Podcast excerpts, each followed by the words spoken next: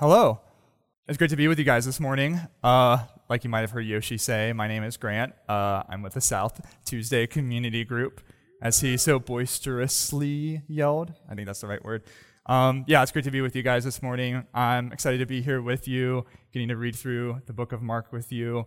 Um, before I jump in, I thought it would be cool to just share a quick story about a friend of mine. Uh, so, some of you guys might know him if you've been here at H2O for a while. His name is Kyle Metz. Uh, he was on staff for several years. Uh, he and his wife just recently uh, left staff to go and follow the Lord, where the Lord was calling them into a different ministry and different season of life. So, several years ago, I started getting to do life with Kyle, and he and I had a lot of ministry roles that we started doing together in the church. Um, before then, didn't know him super well, and pretty quickly I just realized he and I had very different personalities. As we started getting to know each other, uh, and he got to know my life and the depths of me and who I am, he began to point out things in my life that he saw as incorrect or sometimes wrong, sometimes, hey, I think this is a belief that isn't right, and I want to challenge you to rethink what that is that you're thinking. Uh, I'm getting a few head nods from people who know Kyle pretty well. I wish he was here so you can meet him. The reason I mentioned Kyle is, yeah, something that was really unique about our relationship that I really appreciate about him is how he would just cut right to the heart of things in life. He would see something in me and in my life, and he wouldn't be scared to just speak in and say, Hey, I see this in your life. I think this is something for you to consider. Have you thought about this thing? And the Lord used him in a lot of really cool ways in my life to speak love and truth to me and to challenge me. And it was never from a place of, uh, conceit. It was never from a place of arrogance or shame, but he shared it out of a place of love because he saw me and wanted to challenge me in ways that were going to be helpful and edifying for me. And the reason I bring up Kyle now is because if you've been with us, we've been reading through the book of Mark, and we've been doing one chapter a week. So for the entire semester, for the 16 weeks of the semester, we're hitting on the 16 chapters in Mark, so it fits pretty well. And we're entering into a moment in Jesus' ministry where he's going to say some things to the spiritual leaders in his day that are going to challenge a lot of the things that they believed and thought were spiritual and religious. And he's going to say some things that are going to cut right to the heart of some issues that were happening in the lives of his people. And I want to just clarify too that as we read this, this isn't just something that was meant for Jesus and his people in those days, but that's meant for us today as well. And as we read this scripture together and learn from God's word, I want us to consider what this means for us in our lives today, not just look at it as something that's distant and far away, but something that God still has some value for us today in. And so if you could pray with me before we jump in, that'd be great. Yeah, Father, thank you so much for your word. Thank you that we get to read your word and to hear from you. Thank you that you have kept your word intact so that we could gather today, 2,000 years after your son Jesus uh, came to earth and did his ministry and died and was resurrected. Thank you that we get to read your words, Lord. I pray that, yeah, you would prepare our hearts and our minds for this time, that we would be open to the ways that you want to speak to us, the ways that you might want to challenge us, and that we would come away feeling challenged but also encouraged by your word, Lord. We love you and we ask all these things in your son's name. Amen. So, if you could turn with me, we're going to be in Mark chapter 7 today. We're not going to be able to cover the whole chapter, but we're going to cover some major chunks that we see here in this passage of Scripture. We'll also have the passage on the screen, I believe, so you can just read along with us if you want. So, Mark chapter 7, it says, Now when the Pharisees gathered to him with some of the scribes who had come from Jerusalem, they saw that some of the disciples ate with hands that were defiled that is, unwashed. For the Pharisees and all the Jews do not eat unless they wash their hands properly, holding to the tradition of the elders. And when they come from the marketplace, they do not eat unless they wash. And there are many other traditions that they observe, such as the washing of cups and pots and copper vessels and dining couches. And the Pharisees and the scribes asked him, Why do your disciples not walk according to the tradition of the elders, but eat with defiled hands? And so, just to give you a little bit of historical context, the scribes and the Pharisees were major religious leaders back in Jesus' day, and they would teach God's word to the people and how they should live out God's word in their everyday lives. And what's interesting about their relationship with Jesus is there's some opposition that started pretty early on in Jesus' ministry between him and these religious leaders. He began performing miracles, and as he performed miracles, he began to say things that challenged a lot of the rules and teachings of the religious leaders, like the Pharisees and the scribes back in the day. And if you were with us several weeks ago, we got a quick glimpse of this in Mark chapter 2, where it says that they started looking for a way to kill and destroy Jesus. And so they're coming in with this opposition, and their question to him for his disciples about why they're not washing hands is coming from a place of looking for accusations against Jesus to prove that he's a fake and a phony. And so they ask him, Why is it that your disciples not wash their hands before they eat? And so, just to clarify, too, he's not saying this from a place of hygiene like for us today, yes, it's good to wash your hands before you eat. Like we know from science, like, okay, there are germs and you don't want those germs to get in you as much as possible. And so he's not saying never wash your hands ever. But in those days, uh, the washing of hands was meant to be the spiritual cleansing practice. And so the religious leaders would tell people, you should wash your hands before you eat. And what's interesting is that's actually not a command that was strictly in God's law. And to give a little context of that, so in Jesus' day, there was a written law known as God's law, which you can actually read today in the first five books of the Old Testament, sometimes called the Pentateuch, written by Moses. And so, in those laws, there are several laws about how the Jewish people uh, would relate to each other and to God. And so you can go back in scripture and you can read these laws, and you see that there are a lot of laws that have to do with cleansings, purity, rituals, sacrifices, as well as laws that had to do with how the people should relate to each other and treat each other and how they should worship God. And there actually wasn't anything in this scripture that had to do with the washing of hands. The closest thing that you can see is in the book of Moses, where Moses says that the priests before they entered into the tabernacle to perform their priestly duties, they would have to wash their hands before they handled the holy, sacred items. And so it's possible that the Pharisees and the religious leaders saw this law and thought, well, we should all be as pure and holy as the priests, right? And so let's let's also wash our hands. Let's also perform this religious duty. And what's interesting is and many times in the law, in the Old Testament, there actually were times where it seemed kind of unclear about what the people were actually supposed to do. And so throughout the history of Israel, there were many religious, spiritual leaders who would actually commentate on the law.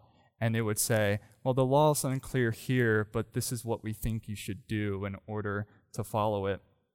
And so, over the centuries before Jesus' time, there was this oral tradition. And if you go back to this section in Mark, we see that this is that oral tradition that the Pharisees are referring to. Because they don't say that Jesus and his disciples aren't following the law, they're saying, Why do you not hold to the tradition of the elders? And this tradition of the elders was this oral interpretation that was created for the law. So you had God's written law, and then you had this oral law that was created by men. And what's interesting is in Jesus' time, this oral law was actually very highly valued, mostly above God's written law. In fact, there's one rabbi from around Jesus' time who says, He who expounds the scriptures in opposition to the tradition has no share in the world to come. And then in another place, it says, It is a greater offense to teach anything contrary to the voice of the rabbis than to contradict scripture itself. And so in Jesus' time, the religious leaders were holding a higher value of this oral tradition over God's written law. And so now the question comes what's Jesus' response going to be to these spiritual leaders as they're coming to him and they're holding him and his disciples to this, these man made laws? And so in Mark chapter 7, verses 6 through 13, we get to see Jesus' response. And he said to them, Well did Isaiah prophesy of you hypocrites as it is written, This people honors me with their lips, but their heart is far from me. In vain do they worship me, teaching as doctrines the commandments of men. You leave the commandment of God and hold to the tradition of men. And he said to them, You have a fine way of rejecting the commandment of God in order to establish your tradition.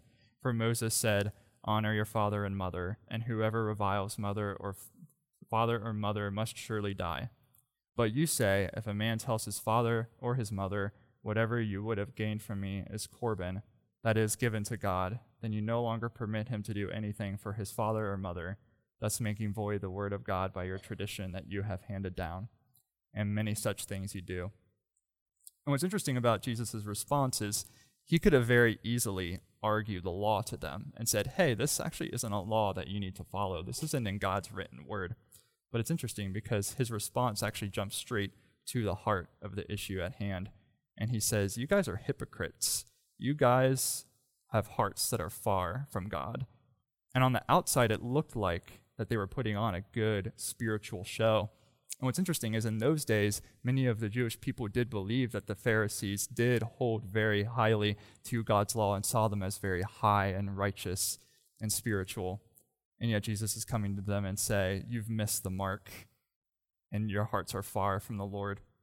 And so the Pharisees and the spiritual leaders, they had created this complex religious system of performances and tasks, this legalistic checklist that if they checked everything off, they could somehow get close to God. But the reality is, and Jesus is pointing them out to pointing this out to them, he's, he's saying that they had the image of being religious and spiritual, but they were actually far from God. And not only were they giving higher value and priority to the traditions of men, but there were times where those traditions were actually in opposition to God's word. And then Jesus gives them an example in that section of Mark when he says, Moses said to honor your father and mother, but you say, if whatever you would have gained from me is Corban, if people decided to declare the things that they had as Corban, and I'm glad that Mark has this little parentheses here. He tries to explain to his audience, like, if you don't know what Corban is, here's a little glimpse of it, just in case you don't know. And in the parentheses, he says, that is given to God. So basically, what was happening is in God's law, he said, honor and respect your father and mother. And in those times, as their parents got older and they couldn't provide for themselves, it was expected that the children would help take care of their parents financially as they got older. But what the Pharisees and spiritual leaders were saying was, well, you can actually take your own money, your finances, and you can declare them as given to God, so then you don't have to take care of your parents, and you can just let them do their own thing, and then you can do your own thing over here with your own money. And so that they were creating these laws that actually prevented people from honoring their father and mother like God wanted them to.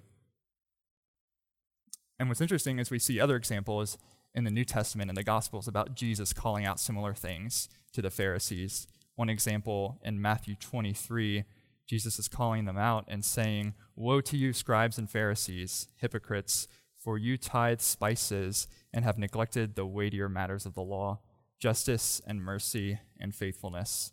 These you ought to have done without neglecting the others. You blind guides, straining out a gnat and swallowing a camel. And it's interesting because we see how they were idolizing and idealizing certain parts of God's law while sacrificing others. And I think this can feel like something that's super distant and far from us, but I think if we take an honest inventory of our own lives, we see that we do very similar things. We make our own man made rules and traditions that we think would somehow get us closer to God and make us more spiritual or make us look more spiritual than other people for me. I thought of an example from me back in college. I remember when I was in H2O as a student, something I would do often is whenever we would pray together, for whatever reason, I had this very high value of the words that were spoken in prayer. And I thought, all right, I want to speak the most fluent, flamboyant, as many syllable words as possible. And man, I'm just going to really impress people with these words. Like they're going to hear me say these long syllables and they're going to be like, oh my gosh, that Grant Corey, he's so spiritual. Listen to what he's saying. And I honestly thought that in my mind, like, man, if I could just say these really eloquent prayers, that's going to make me seem really spiritual to everyone else. And I would have this perception that I'm actually closer to God. And what was supposed to be this genuine, authentic prayer and communication with God turned into this spiritual game I was playing with myself and other people. And when I heard some people pray these eloquent prayers that sounded a lot better than mine, I would feel this shame and downcast, like, oh man, I'm far from God. And so I created this spiritual game that I followed. And I think if we're honest, we would point out other things in our own lives that we do. Maybe it's that, maybe it's different things.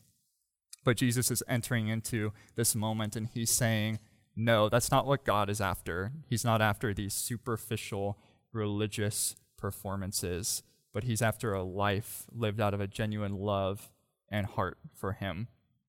And what's really cool is we see in the Gospels how Jesus reiterates this. There are a few moments where some spiritual leaders come to Jesus and they ask him, Teacher, what is the greatest commandment in the whole law? And we see in Matthew 22, he answers them and says, You shall love the Lord your God with all your heart and with all your soul and with all your mind. This is the great and first command. And a second is like it you shall love your neighbor as yourself. On these two commandments depend all the law and the prophets. And so Jesus very boldly and blatantly states the law hangs on loving God and loving your neighbor perfectly. And then after this moment, Jesus takes this moment of conflict and he makes it into a teaching moment, which is something that he does pretty often through the Gospels. And so in verses 14 through 23, we see, And he called the people to him again and said to them, Hear me, all of you, and understand. There is nothing outside a person that by going into him can defile him, but the things that come out of a person are what defile him. And we had entered the house and left the people. His disciples asked him about the parable. And he said to them, There are you also without understanding? Do you not see that whatever goes into a person from outside cannot defile him, since it enters not into his heart but his stomach, and is expelled? Thus he declared all foods clean. And he said, What comes out of a person is what defiles him. For from within, out of our heart of man, come evil thoughts, sexual immorality, theft, murder, adultery, coveting, wickedness, deceit, sensuality, envy, slander, pride, foolishness. All these evil things come from within, and they defile a person. And so here we see Jesus cutting more to the heart of the issue. The Pharisees had gotten their spiritual experience backwards. They believed that if they did enough outward acts of righteousness and holiness, they could somehow make themselves pure and holy and right before God. But Jesus says, no, the problem isn't what's on the outside, it's what's on the inside. Your hearts are far off and far from God. One commentator who commented on this section of scripture put it really well. They said, They, like most Jews of their time, thought of sin as a sort of germ, an infection caught by contact with others outside. Jesus taught that sin was like a cancer growing within us, Jew and non Jew alike. That is far harder to deal with, for we cannot avoid it by avoiding infection from others. It needs radical spiritual surgery that will change our inner nature. And so Jesus is trying to take this moment to teach the people, like, hey, the issue here is that you have a heart problem. And our spiritual dirtiness isn't a performance issue, it's a heart issue. And if we take an honest, honest inventory of our hearts, I think we would all see that there's some hurt, pain, insecurity, emptiness, dirtiness, things that we see in our daily lives that then get expressed as we hurt others and as we experience hurt by others. I think you can see this on a macrocosm just by looking at the news when you hear about mass shootings, the poor and needy taken advantage of, social injustices. All you need to do is watch the news and you see that the evil, defiled nature of the human heart is on full display. And the reality is, yes, the heart of God's commandments is that we love Him and love others perfectly. But if we're honest with ourselves, we say that we can't do that well. We can't do that on our own. And it's really interesting because you read this passage and Jesus just kind of drops this mic here and he says, Yeah, your problem is with the heart. That's the issue here. And then just kind of ends and he doesn't really address it anymore. And you're kind of left with this open question of like, okay, then what? Like, what can we do about this then? All right, our hearts are dirty. Yes, we see that. But is there a way out? Is there a way to get healing and cleansing? And it's interesting because the author Mark does this all the time in his gospel. And at times it's kind of funny. He just kind of like drops this huge nugget of information. And Jesus said this, and then it moves on. And then you're kind of left to wrestle with, okay, but what does that mean for us then? Like, And I think Mark is doing this intentionally here to let you wrestle with this condition that Jesus is telling us that we're in. Okay, what's the solution then? Is cleansing possible? And he means for us to see Jesus in the midst of this as the solution to that deep heart issue. And there's still that question of okay, how does that work? How can Jesus be the issue? What hope is there for us? And it's interesting because if you read through the Old Testament, you see over and over again God's people, they are given the law and then immediately they break it. They begin turning to other nations, they begin hurting each other. And it doesn't take long for their society to just devolve into this huge mess of injustice and brokenness. And throughout the Old Testament, you see God continue to call that out and saying, You guys are not doing what is right, and you're hurting one another. And within those call outs that God does through his prophets, he still sprinkles in these messages of hope. But there is hope, and there will be a future that things will be made right. And I'm not just going to let you go and let this continue, but I'm going to do something about this. And so God's response is to send a solution. And what's cool is you read through the Old Testament and you see glimpses of this hope. One example in Ezekiel 11, 19 through 20 God says, And I will give them one heart, and a new spirit I will put within them. I will remove the heart of stone from their flesh, and give them a heart of flesh, that they may walk in my statutes, and keep my rules, and obey them. And they shall be my people, and I will be their God. In Isaiah 1 8, Come now, let us reason together, says the Lord. Though your sins are like scarlet, they shall be as white as snow. Though they are red like crimson, they shall become like wool. And it's really cool because you see some similar language here that Jesus is using. Like, hey, you have this heart issue going on here. Your heart is like stone, but God said He will give us a heart of flesh. And our sin stains us like crimson, and it's something we can't clean on our own. But God says, I will clean you of your sins, and you will become white as wool. And what's cool is in Isaiah, especially, you see later glimpses of God's promise being fulfilled that he would send a Messiah, a Savior to the world that would enact this cleansing in our individual lives and our social lives. And we see Jesus as the answer to that fulfillment. And the gospel writers over and over again provide you context of the Old Testament, saying, You know that prophecy in the Old Testament? That's Jesus. That's who he is. The healer has come. Matthew 5 17 um, we get to see one example of even Jesus saying this about himself. He says, Do not think I have come to abolish the law or the prophets. I have not come to abolish them, but to fulfill them. We were meant to live a perfect life of love and obedience before God, but we can't do that. And Jesus came so that he could do that and fulfill the law on our behalf.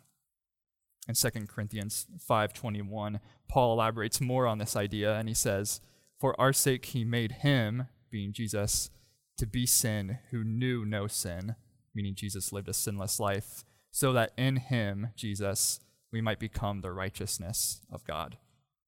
And so the reality is, we need someone to heal and cleanse our deep stains of sin, and his name is Jesus. And it's really funny. A few days ago, I had a pretty funny life circumstance that just seemed to tie in pretty well with this. So on Friday, I went to urgent care. Uh, I'm fine. It wasn't super urgent. Thank you for your, the concerned faces. I appreciate them. Um, but it's really funny. Over Christmas, I started getting this little red mark, like a rash under my arm, and I was talking to my dad about it, and I'm like, "Yeah, I don't really know what this is. It's not really itchy. It's not really doing anything weird." And we just kind of talked about it and wondered, like, "Oh yeah, maybe it's this thing." And he gave me this like little topical medication saying like yeah try this see if it'll work for you but if it doesn't go away or like diminish in a few weeks you know you should probably go to the doctor. That'd be a good thing to get checked out. You don't want to leave something like that too long. I'm like yeah you're right. I'll try it out. And so i got the topical medication and started putting it on and applying it. And then weeks passed and months passed and i kept meaning to schedule a doctor's appointment to get it checked out but i kept putting it off and you know, I can come up with all these excuses like, I'm busy, I have other things going on. But the reality is, I just kept waiting until finally this last Friday, I finally went to urgent care. I'm like, okay, let's just get this checked out now. And so I go to urgent care. I see a doctor and she's asking me all the basic questions like, oh yeah, what are you in for? What's going on? I tell her, yeah, I don't know why, but there's just this, this weird red mark that appeared under my arm like a few months ago. And she's like, a few months ago? Have you waited this long to come in? And you could tell she was just so exasperated. Like, well, at least have you been treating it with anything? I'm like, yeah, you know, I have this medication, this little bottle that my dad gave me, you know, to put it on. And you know, I was going to come to the doctor earlier, but I forgot. And she's like, well, can I see it? And so I had uh, wisely taken a picture of the medication before I went. So I just showed her a picture, like, oh, yeah, this is what it is. And she's like, that's not the right medication. That's not what you need for your issue. Like, so you've been waiting two months to see a doctor, and you've been using this medication that actually doesn't work for the ailment that you have. And you could just tell she was exasperated. And I'm just like, yeah, you're right. Should have gone here earlier. And I thought it was so funny, but also I'm like, I think we all do that in some way. Like if we look at our lives, we notice like we see the dirtiness in our lives, we see the issues going on, and we turn to all of these things that we think will medicate us or fix us or make us better. Whether it's human traditions, like if I just pray really lofty prayers, I could somehow get closer to God. But in reality, it didn't work. That medication didn't work for me. I was applying the wrong medication to the issue. And so the reality is, we are in a similar boat where we need a physician. We have something in our lives that needs healing, and we need a physician, and his name is Jesus, and he's come to heal us and to cure us. And I think the first step to believing in Jesus, because if you've been with us, that's the name of our sermon series, Believing Jesus, not just knowing his words, knowing his life and his actions, but actually believing in him and who he is and what he said. And the first step to believing in Jesus is realizing we, as individuals and as a society, are sick and in need of a physician and a healer. So, what does that look like? What does it look like to come to Jesus? And what I love about the book of Mark, and in this chapter in particular, is that we actually get to see a really cool example of this after Jesus' interaction with the religious leaders and then his teaching, we get to see an example of someone coming to Jesus. And so if we go to Mark 7, verses 24 through 30, it says, And from there he arose and went away to the region of Tyre and Sidon, and he entered a house and did not want anyone to know, yet he could not be hidden. But he immediately, a woman whose little daughter had an unclean spirit, heard of him and came and fell down at his feet. Now the woman was a Gentile, a Syrophoenician by birth, and she begged him to cast the demon out of her daughter. And he said to her, Let the children be fed first, for it is not right to take the children's bread and throw it to the dogs.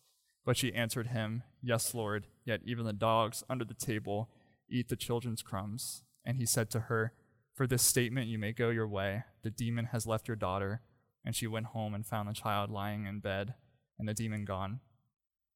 And so you see this picture where Jesus and his disciples, they're getting away from the region where they have been doing a lot of their ministry. They travel about 40 miles north to a region primarily lived in by Gentiles. And it seems like they wanted to get away for some rest, which is something that they did often.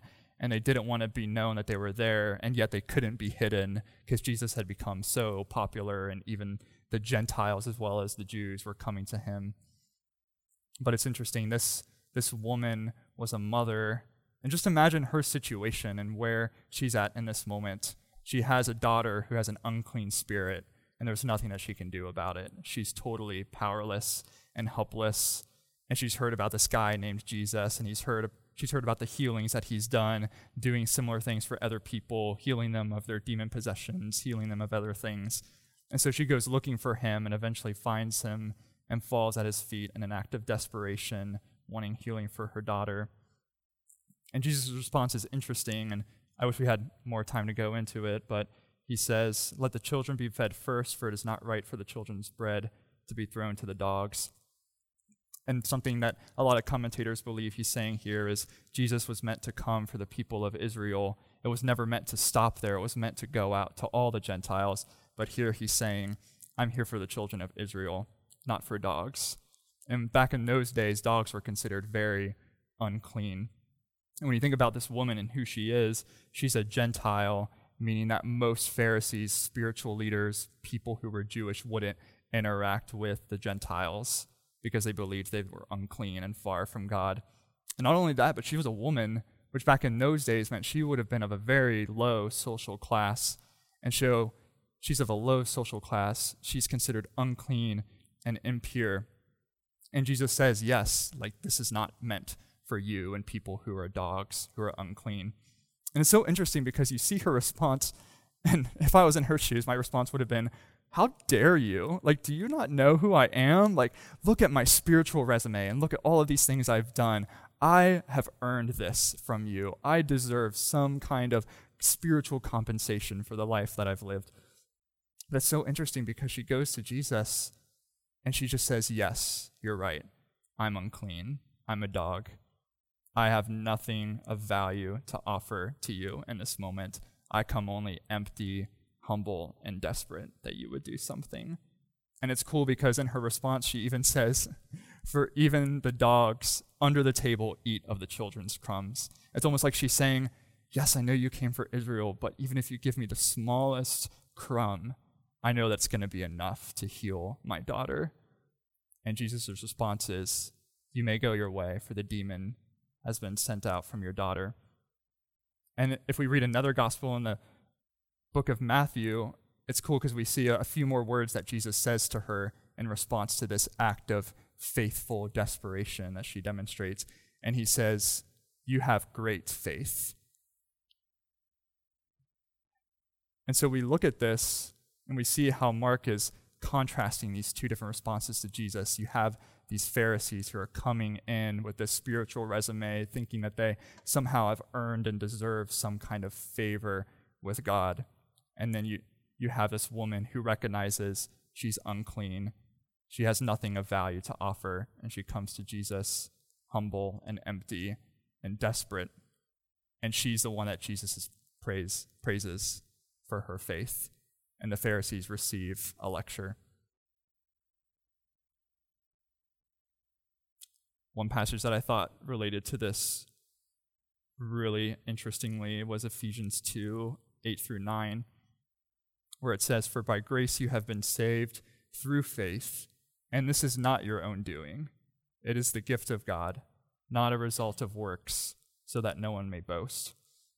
So, this healing and cleansing that God freely offers us through his Son is not something we can work to earn on our own, but it's a free gift that's freely given to us if we have faith and believe in his son Jesus that he can do it. So the question for us today then is do you believe that Jesus is the only one who can clean us and give us new hearts? And what's your response going to be to him? Will you surrender to him and will you come to him lowly and empty and trust that he wants to heal and fulfill your heart and give you a heart of flesh? Do you trust that he wants to do the same for others in your life and that He wants to use you to bring this message of hope to the hopeless and the helpless. And maybe some of you are here today, and maybe this is really new to you, and maybe you realize, like, man, I've lived a lot of my life just checking off the spiritual list, hoping I could do enough, hoping I could earn God's favor, and maybe that's what you were taught it meant to be a Christian and a follower of Christ. And this is challenging because Jesus is saying, no, that's not the way. Just come to me with faith and receive the healing and cleansing that I have for you. And if you're like me and you've been a follower of Jesus for years, you could probably find yourself in a situation where it's like, man, I'm still dirty. And there are still times in my life where, like, I still struggle with this. I still struggle with that prayer thing, like making it that spiritual game. How lofty can I pray? Not always, but it's still something that can come up. And we realize as Christians, like, man, we can still struggle with this. We still experience this dirtiness and this sin in our lives. And the reality is that on this side of eternity, we'll never see an end to that sin in our lives. We will forever see it, but God does promise growth and transformation. And if you've heard the word sanctification, that's basically what it means. Like we get to become more like Jesus on this side of eternity in the moment we place our faith in Christ, trusting that He died for our sins then we get to see the Holy Spirit come into our lives and begin to transform us and sanctify us and make us more into the image of His Son. And that process will not end on this side of eternity, but we get to have this future hope that there will be a day where Jesus returns and He'll make all things new and make things right and pure, and we'll get to live for eternity in pureness and cleanliness as we were originally meant to. Let us pray. Yeah, Father, thank you so much for this time where we get to come to you and be in your word and be reminded of how you entered into human history and you interrupted uh, the flow of sin and brokenness, and you didn't just leave us to our devices to be forever succumb to the dirtiness and brokenness of our individual hearts that then gets manifested in society as a whole, but you came to heal us and clean us and redeem us. And I pray that that's something we would get to experience in our lives. Thank you, Lord, that you you love us, that you did this out of love, that you call out the sturdiness in our hearts not out of shame or condemnation. And maybe for some of us that's what we can feel sometimes, but you call it out because you love us and you want us to come to you with openness and humility. And I pray that would be our heart posture to you. And as we take communion during this time, that we would remember Jesus and how he was the solution that you sent to cleanse us. Amen.